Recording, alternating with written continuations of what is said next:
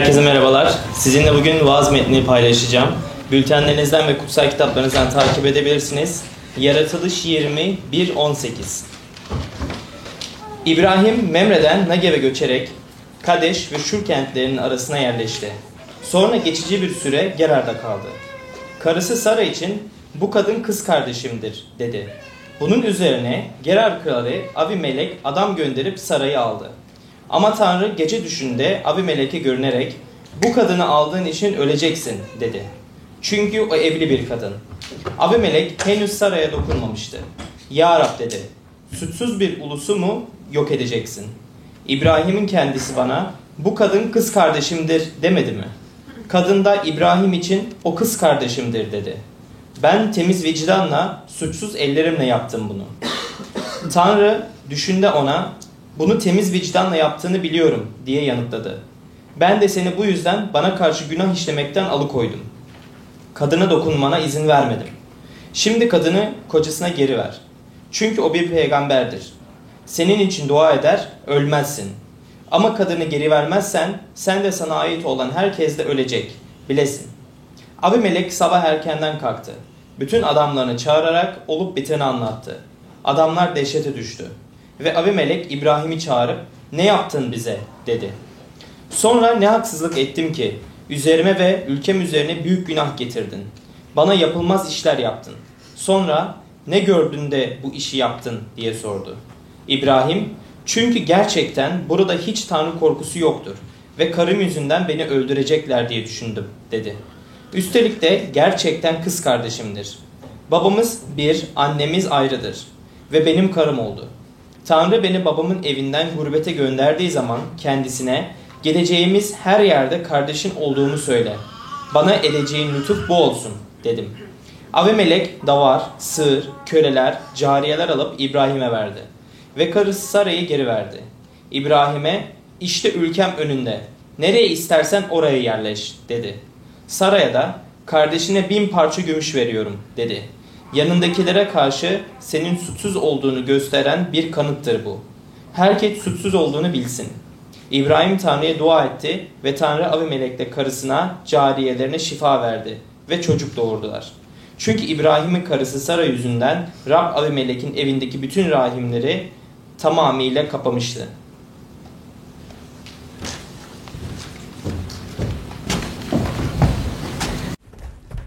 Evet. Serimize devam ediyoruz. Erken saatlerine alışmakta zorluk çektiniz mi? Evet, evet. Kış geliyor artık. Alışacağız. Yapacak bir şey yok. Evet, e, rüyalar hakkında devam ediyoruz. Geçen hafta başladık. E, Süleyman'ın rüyasına baktık. E, bugün İbrahim'le devam ediyoruz. Ama devam etmeden önce... Rüyalar hakkında konuşmak aslında bizim toplumumuz için çok önemli bir şey olduğunu bir yandan e, ifade ettik. E, geleneklerimiz var, e, yaşadıklarımız var. Öteki yandan da tabii ki bilime bakarsak rüyalar konuşma, rüyalar hakkında konuşmak e, bazı insanlar için e, nasıl diyeyim biraz garip gelebilir. Size iki tane alıntı getirdim. Rüyaları bilim alanında araştıran ilk adımıza aklımıza gelen ad Sigmund Freud tabii ki. Ee, kalın bir kitap yazdı. Ee, ben onu okuduğumu çok iyi hatırlıyorum. Onun öğrencisi vardı e, Carl Gustav Jung. Ve yani bilim alanında bile rüyalara aşırı bir önem veriyoruz. Ee, rüya terapisinden bahsetti Rüveyda. Ama tabii ki etrafımızda birçok insanlar var diyor ki ya siz mucizelerden, hayallerden, e, görülmeyen şeylerden bahsediyorsunuz. Bu aşırı saçma değil mi? Ve tabii ki burada söylemek gereken şey modernizm çağısı sona erdiğinde aslında felsefe dünyası şunu kabul etti. Sadece görüp, tadıp, dokunup, e, koklayabileceğim şeyler yok diye bir e, var diye bir iddia tutturamıyoruz. Yani sadece gördüğümüz, yaşayabildiğimiz şeylerin var olduğunu kanıtlayamıyoruz. Bu da bir inanç sistemi. Ve aslında birçoğunuz biliyor ben fizikçiyim. Aslında e, felsefe dünyası kuantum mekaniğinin ilk bulunduğunda aşırı bir sarsıntı yaşandı. Çünkü şimdi ben diyelim ki bu duvardan geçiyorum. Ne dersiniz? Mucize oldu dersiniz değil mi? Veya diyelim ki iki anda aynı yerde ortaya çıkıyorum. Bir, bir orada konuşuyorum, bir burada konuşuyorum. Ne dersiniz? Aa mucize oldu dersiniz. Ama bakın bunlar fizik kurallarına göre normal şeyler. Kuantum mekanikte e, parçalar iki yerde aynı anda olabiliyor. Veyahut duvarlardan geçebiliyor. Ve böylece fizik aracılığıyla aslında modernizm çağısı döküldü ve çöktü ve postmodernizm çağı girdi. Postmodernizm çağı ne diyor? Senin için doğru olabilir, benim için doğru olmayabilir. Yani artık her şey göreceli.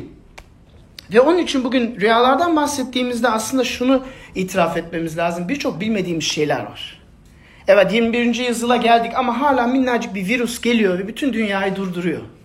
Ee, bazen hastanelere gidiyorsunuz, hastasınız ve doktorlar ne olduğunu, ne bittiğini bulamıyor. Ve siz diyorsunuz ya biz modern yani biz modern çağda yaşamıyoruz mu? Ya nasıl bulamıyorlar? Haftalardır aramızda var. Ve böyle sanki biraz ne kadar fazla bilmediğimiz şeyleri hatırlatma mecburiyetinde kalıyoruz. Ve rüyalardan konuştuğumuzda da soru şu. Allah diye bir varlık varsa rüya aracılığıyla konuşuyor mu bize? Öyle bir şey var mı? Ve bu metinde İbrahim hakkında konuştuğumuzda e, sizinden üç başlığa, üç gerçeğe dikkatinizi çekmek istiyorum. E, birisi çağrı, öte, ötekisi yetersizlik ve üçüncüsü araba bul, ara bulucu. ve metinleri e, bültende de bulabilirsiniz. İbrahim milattan önce 2000 yıl yaş, yıllarında yaşadı ve İbrahim'in bir çağrısı vardı. Ve bilmiyorum siz hayatınızda hiç belki yeni bir işe başladınız mı veya yeni bir şehre taşındınız mı, yeni bir ülkeye taşındınız mı ve kendinizi bayağı yetersiz hissettiniz. Belki etrafınızda gün be gün yaşamaktan çok zorlandınız. Farkına vardınız ki bu beni aşıyor. Ben başaramıyorum. Bu çağrıyı, bu görevi, bu yeni iş hayatında, bu yeni şehirde, bu yeni ülkede e, başa çıkamıyorum. Yetersizim. Öyle bir şey yaşayan var mı? Birkaç tane. İki, iki kişi dürüst. ben ilk e, 4 sene fizik okuduktan sonra diploma tezime başladığımda e, araştırma grubuna başladım ve birçok garip laboratuvarda birçok garip eşya, e, makineler vardı ve hiçbirisinin nasıl çalıştığını bilmiyordum. Kendimi aşırı yetersiz hissettim.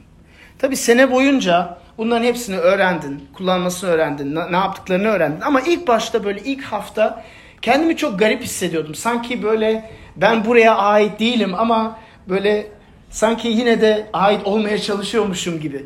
Yani yetersizlik başka türlü söyleyemem.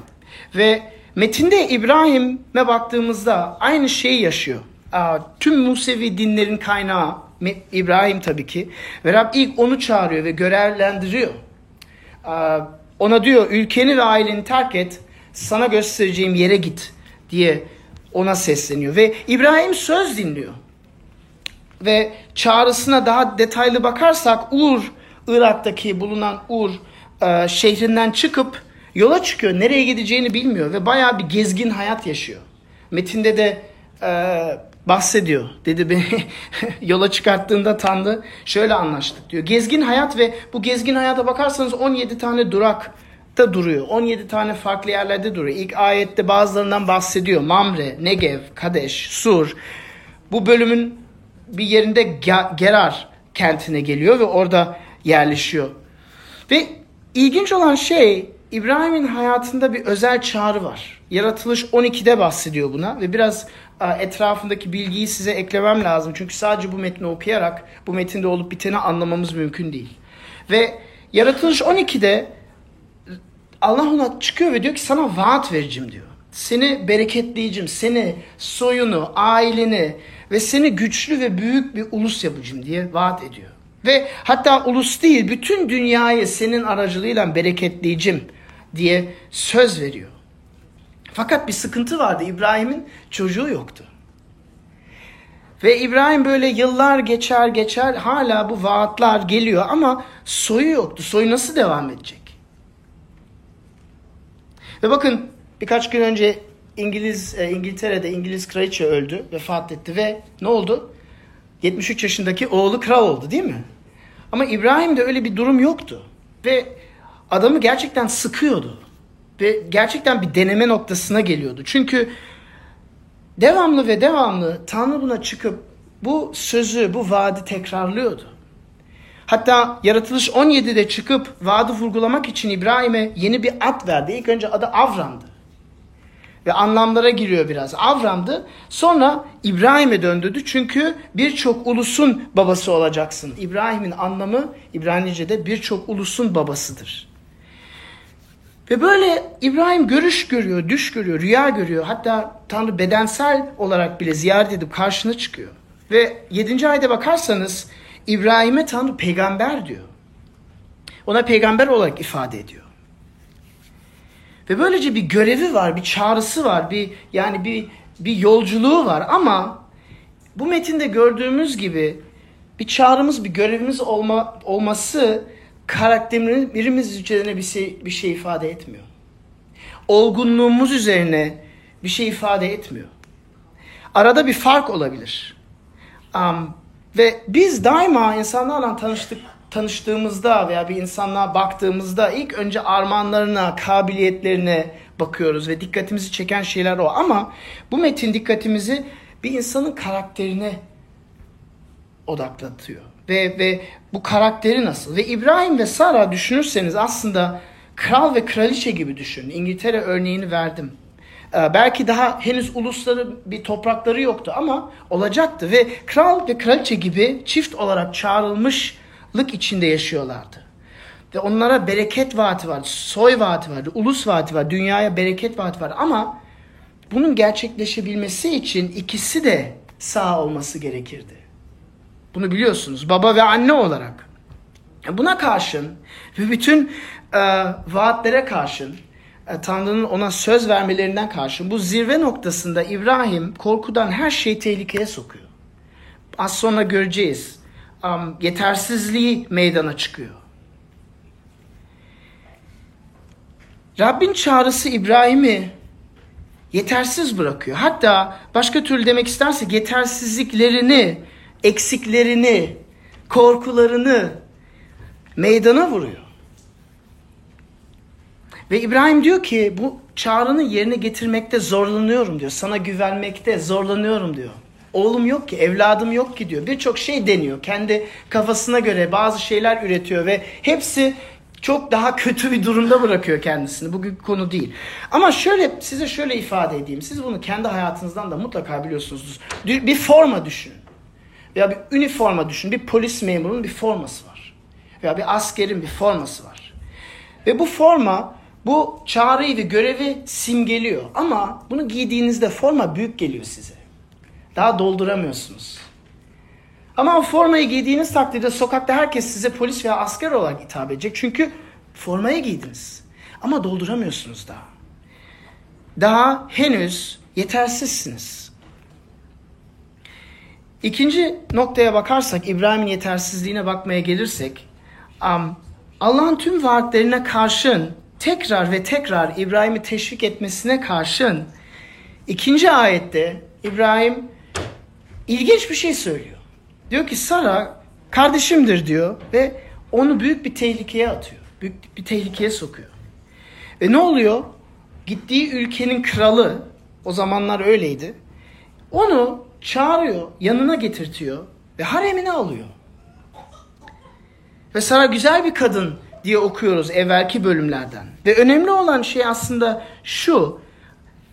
Sadece burada bir, bir kişi alıp götürülmesi değil. Aslında Tanrı'nın bütün sözleri, bütün vaatleri çöpe gitmiş gibi durum oluşuyor. Sara gittiğinde nasıl olacak bu iş? İbrahim'in soyu nasıl olacak? İbrahim burada yalan söyleyerek korkularına göre yaşayarak, endişelerine göre hareket ederek Tanrı'nın bütün sözlerini, bütün bütün ona vaat ettiği, bütün ona açtığı geleceği çöpe atmakta. Bunu kendi hayatınızdan tanıyor musunuz böyle zirve noktalarını? Ve bakın tabii ki sadece Sara'nın güzel bir kadın olması değil. Sara ve İbrahim çok zengin ve ve tanınmış birisiydi. Dolaşıp duruyordu ve birçok birçok şeyleri vardı. Koyunları, bilmem neleri, birçok zengin birçok e, malı mülkü vardı. Çok servetli ve nüfuzlu bir adamdı. Ve böyle etkili kişileri hareme almakla bu sadece yani bir güzellik, romantik bir şey değil. Bu politik, siyasi bir şeydi o zamanlarda. Ve İbrahim bunu neden yaptığını anlamakta gerçekten zorluk çekebilirsiniz. Tabii ki korkudan diyoruz, bencillikten diyoruz, şüpheden diyoruz. Ama bakın biraz açıklıyor 11. ayete bakarsanız 11. ayette ne diyor? Diyor ki çünkü gerçekten burada hiç tanrı korkusu yoktur ve karım yüzünden beni öldürecekler diye düşündüm dedi. İbrahim burada ne yapıyor? Ve bakın İbrahim burada ne yaptığına bakmadan bu ilk defa olan bir şey değil. Yaratılış kitabını okudunuzsa biliyorsunuz ki bu İbrahim'in ilk defa yalan söylediği şey değil. İkinci defa aynı yalanı söylemektedir şu an. Bir alışkanlık haline gelmiş bir yalandır belki bu. Ve çok ilginç. Yaratılış 12'ye bakarsanız Tanrı onu çağırır çağırmaz ona söz verir vermez ona bereketleme perspektifini verir vermez İbrahim bir kıtlıktan dolayı Mısır'a gitme mecburiyetinde ve aynı şeyi orada da yapıyor. Mısır'da da diyor kardeşim olduğunu söylüyor. Ve daha devam ederseniz sadece İbrahim iki defa bu yalanı söylemiyor. İbrahim'in oğlu İshak İshak da aynı şeyi karısına yapıyor sonra. Bakın burada çok ilginç e, ima edilen şeyler var. İma edilen şey İbrahim yine yalan söylüyor korku içinde. Ama bakın bizim eksik davranışlarımız sadece bizi etkilemez. Başkalarını da etkiler. Etrafımızdaki nesili, jenerasyonu etkiler. Çocuklarımızı etkiler. Ve bakın bu iki yön bir şey. Bizim eksiklerimiz hem bize bakanları etkileyebilir. Hem de belki bizim büyüklerimizin eksikleri de bizi etkilemiş olabilir. Yaratılış 12'ye bakarsak ve orada bakmamız lazım. Orada şöyle okuyor. Bu ilk olaya bir bakarsak. Diyor ki Mısır'a yaklaştıklarında karısı Sara'ya güzel bir kadın olduğunu biliyorum dedi İbrahim. Olur ki Mısırlılar seni görüp bu onun karısı diyerek beni öldürür, seni sağ bırakırlar. Lütfen onun kız kardeşiyim de ki senin hatırın için bana iyi davransınlar. Canıma dokunmasınlar. İbrahim'in mantığı bu. İbrahim'in planı bu.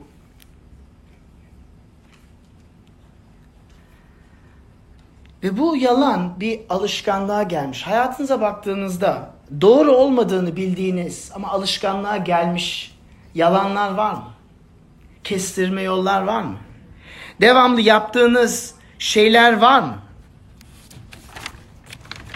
İbrahim'in hayatında vardı. Ve bakın özetlemek istersek İbrahim burada eşi Sara'yı koruması gerekirken Sara'yı korumak için tehlikeyi kendi üzerine alması gerekirken tam tersini yapıyor. 13. ayete bakarsanız diyor ki Sara'yla bir anlaşma yapıyor diyor. Gittiğimiz her yerde yalan söyle diyor. Kendimi emniyete almam için seni yem olarak öne sürüyorum diyor.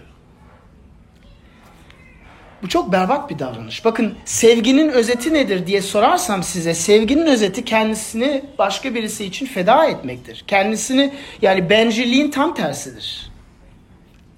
Ama burada İbrahim tam zıttına gidiyor. Sara'yı feda etmeye razı kendisini korumak için.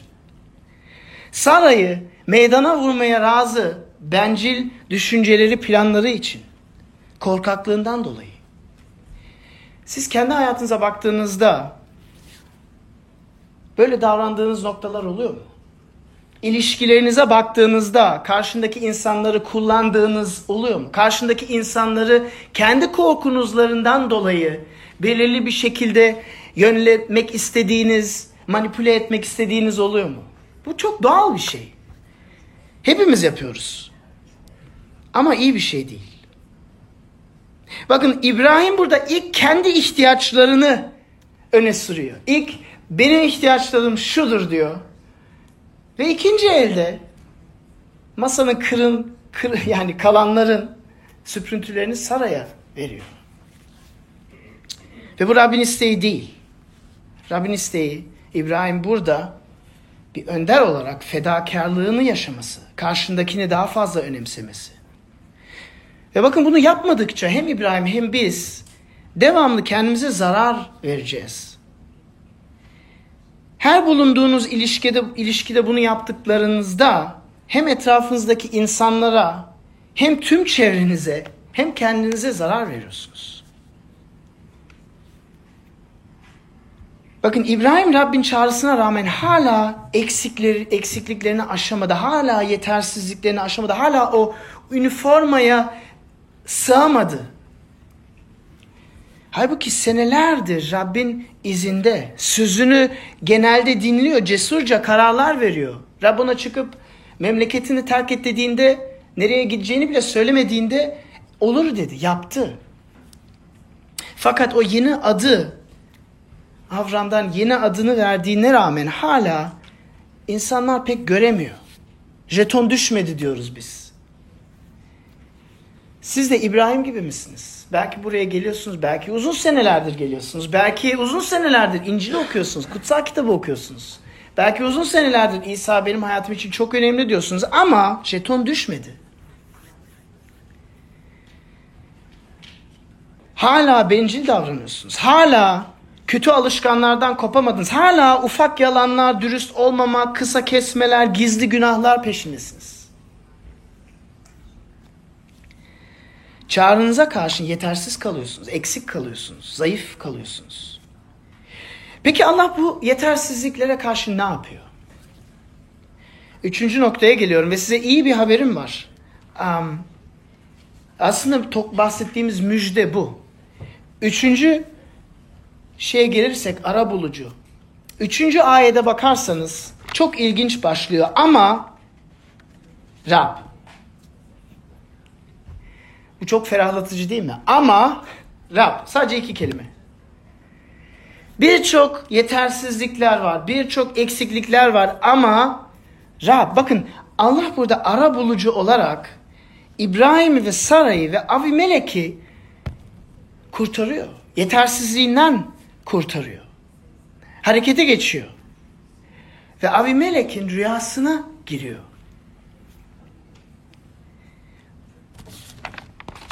Okuyalım üçüncü ayeti beraber. Çok ilginç bir ayet. Ama Tanrı gece düşünde Avimelek'e görünerek bu kadını aldığın için öleceksin dedi. Çünkü o evli bir kadın. Tek bir cümleyle bütün durumu çok şeffaf ve net somutlaştırıyor Tanrı. Uyarıyor öleceksin diyor. Çünkü o evlidir diyor. Ve bakın ilginç biz 21. yüzyılda yaşıyoruz. Um, ve birçok şeylere e, garip bakıyoruz. Bakın Rab bu evliliğe ne kadar aşırı değer, aşırı değer verdiğini şaşırıyor mu siz? Şaşırtıyor mu sizi? Bugün arkadaşlarla konuştuğumuzda ve İstanbul gibi bir şehirde, dünyanın aslında her büyük şehrinde diyorlar ya işte evli değiliz, beraber yaşıyoruz. Ha, yattım, kalktım, önemli değil. Ama Rab çok ciddiye alıyor bu işi. Şimdi diyeceksiniz ya tamam ya 2000 yıl milattan önce 2000 yıl. Hayır, hayır, hayır. Bu bakın iddia şu. Bir tanrı varsa ve tanrı sözlerini verdiyse bu sözler her kültürde ve her zaman geçerlidir. Ve şimdi Tanrı'nın söz değiştirdi diye başlamayın. Çünkü bu nasıl bir Tanrı? Kendi sözüne hakim çıkamıyor mu? Bir Tanrı varsa, her şeyi yarattıysa ve her şeye gücü yetiyorsa kendi sözünü e, korumaya yetersiz mi yani? Bütün kültürlerde ve zamanlarda geçen bir prensip Rab diyor ki sen öleceksin diyor. Çünkü bu kadın evli bir kadın diyor. Ve bir an bütün her şeyi Abimelek bir birçok şeyi anlıyor. Abimelek bulunduğu tehlikeyi anlıyor. Ve aslında çok ironik bir şey var. Bütün yaratılışı okursanız farkına varıyorsunuz. Dördüncü ayette Abimelek ne diyor biliyor musunuz? Abimelek diyor ki ya diyor suçsuz bir ulusu mu yok edeceksin diyor. Bakın bu birebir İbrahim'in kullandığı sözler. Sodom ve Gomorra'yı e, yok etmeye geldiğinde Tanrı iki bölüm geçmişte ve orada İbrahim'in ailesi akrabası oturuyor. Lot oturuyordu. Ve Tanrı'yla didişiyor diyordu ya bütün hak suçsuz bir ulusu mu öldüreceksin diyordu.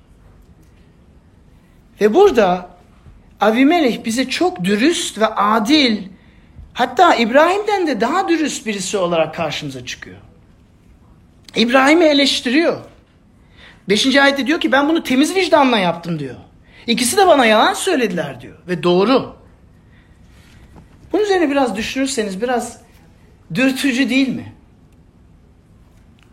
Şok oluyor musunuz bilmiyorum. Çünkü bakın belki doğru şeye inandığınızı zannediyorsunuz. Ama bakın doğru şeye inanmak sizi üstün kılmıyor ki. Sizi daha bir insan, daha iyi bir insan yapmıyor. Sizi daha adil, daha dürüst birisi yapmıyor. Burada imanlı olan İbrahim Abimelek'ten çok daha berbat davranıyor. Ve kutsal kitap buzu çok net meydana vuruyor. İbrahim utandırıcı şekilde davranıyor. Onun için daima karşımızdaki insana saygılı davranmamız lazım. Ne inanırsa inansın. Alçak gönüllüye çağrıldık. Altıncı ayette devam ediyor. Diyor ki bana karşı günah işlemekten bana karşı günah işlemekten alıkoydum seni diyor Tanrı. Bu çok yine çok ilginç bir şey. Burada Rab Avimelek'in günah işlemesini engelliyor. Aktif bir şekilde engelliyor. Ve bakın Rabbin koruyucu gücü imansız bir kralı da içeriyor. Bütün insanları içeriyor. Şimdi bazılarınız diyecek ki peki insanın özgür iradesi nedir? Onu başka bir zaman konuşuruz. Ama burada Avimelek'i Rab koruyor. Ve Avimelek için suçsuz olmak çok önemli bir şey. Farkına vardınızsa o suçsuzum kelimesini veya suçsuz kelimesini bütün metinde üç defa kullanıyor. Üç de. Üç defa kullanıyor. Tekrarlamak çok önemli bir şey. Dikkat etmemiz lazım. Kitap okuduğumuzda tekrarlanan şeyler önemlidir. Üç defa diyor. İbrahim'den fazla suçsuzlukla meşgul Avimelek. Birisi ulus için diyor. Bütün suçsuz ulusu yok mu edeceksin diyor. Ve iki defa Sara için kullanıyor. Suçsuz. O suçsuzdur diyor. Bakın Avimelek'in davranışları ötekisine yönelik. Karşındaki insana yönelik. Bencil değil. Geçen hafta bundan bahsettik. Kendisini düşünmüyor. Rab ona seni öldüreceğim diyor. Ama o vatanını düşünüyor. Bu nasıl olabilir? Çok ilginç bir şey. Biraz uca getirirsek Avimelek aslında Sara'ya İbrahim'den çok daha iyi muamele ediyor diyebiliriz. Sonunda ona bin gümüş parçası veriyor. Neden? Çünkü onurunu düşünüyor. Sara'nın onurunu düşünüyor. Herkes senin suçsuz olduğunu görsün diye üstelik sana bin gümüş parçası veriyorum diyor. Yine suçsuz kavramı çok önemli. Ve tabii ki Sara'yı geri veriyor.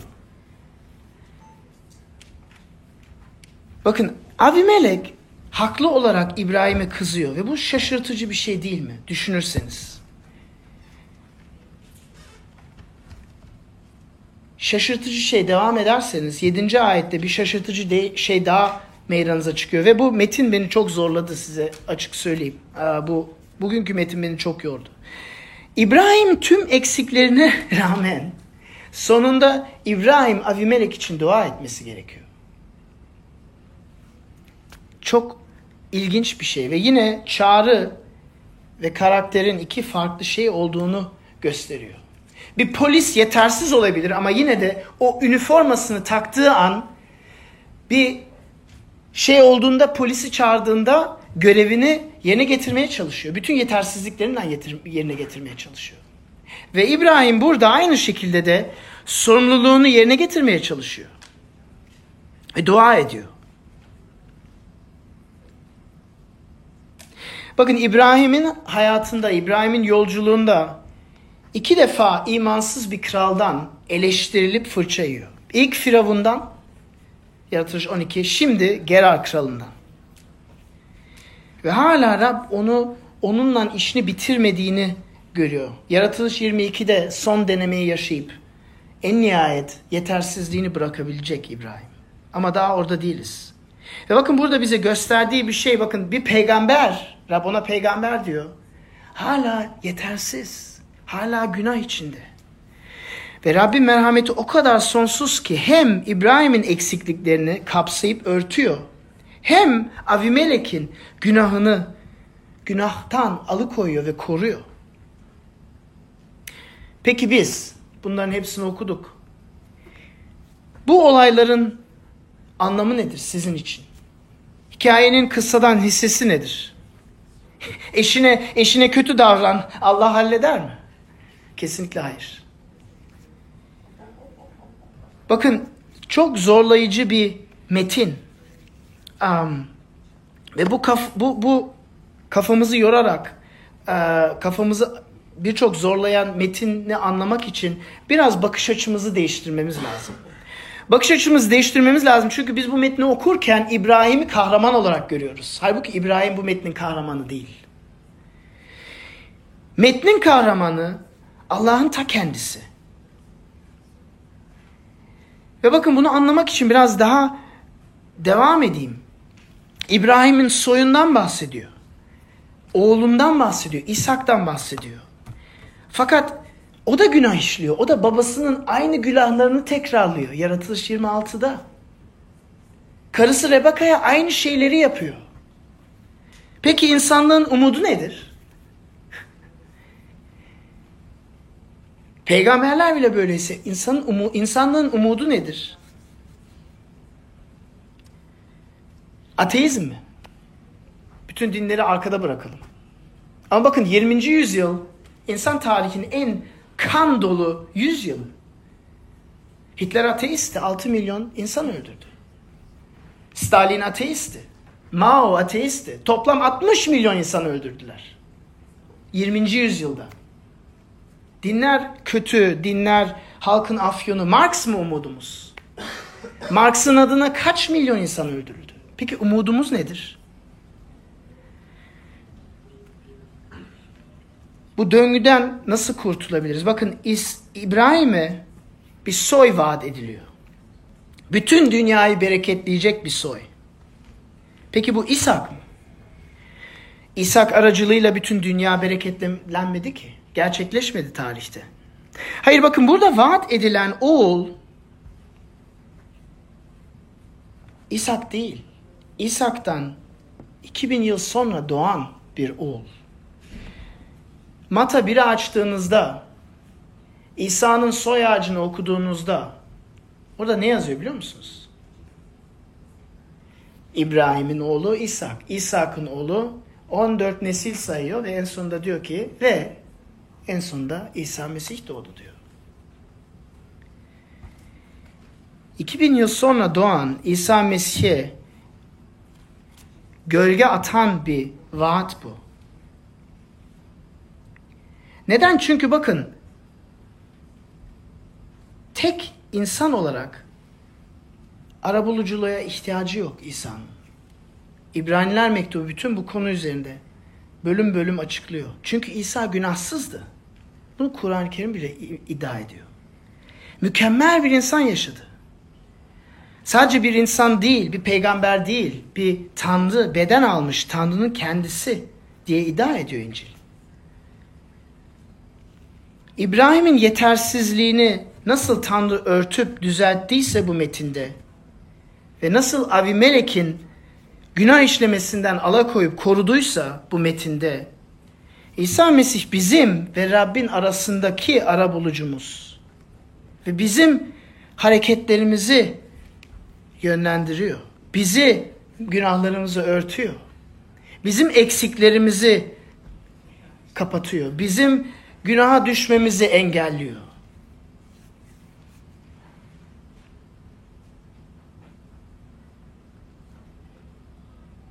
Bakın İbrahim'in kendi korkularından kendini tehlikeye atmaktansa Sara'yı tehlikeye atıp öne sürdüğünü okuduk. İsa Mesih tam tersini yapıyor. İsa bizleri korumak için bütün tehlikeyi üzerine alıyor. Çarmıhtaki acıları, cehennemin alevlerini üzerine alıyor. Özgür iradesinden üzerine alıyor. Çünkü bizleri koşulsuz seviyor. Ve böylece İbrahim'in soyuna vaat edilen sözü yerine getiriyor.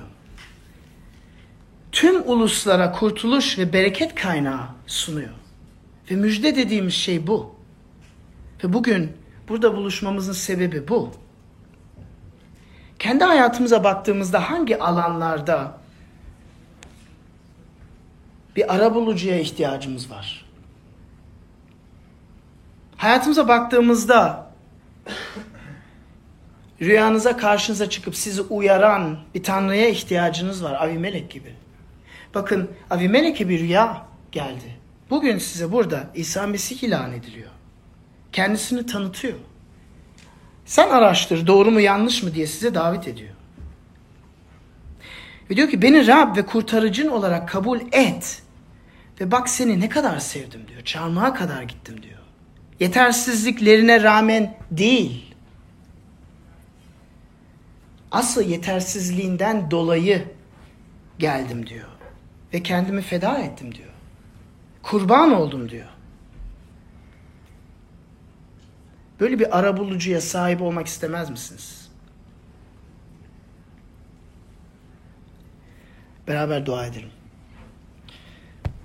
Rabbimiz bu metin için sana şükrediyoruz ve aa, evet İbrahim'in davranışlarından aa, soğusak da sen bize esas sevgiyi gösteriyorsun.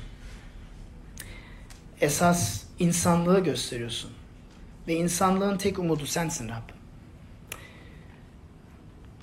Lütfen bizlere bu yöntemi ver. Kendimizi düşünmeyelim. Bencillikten kurtar bizi. Etrafımızdaki insanlara yönelik bir hayat yaşayalım. İsa Mesih'in amin.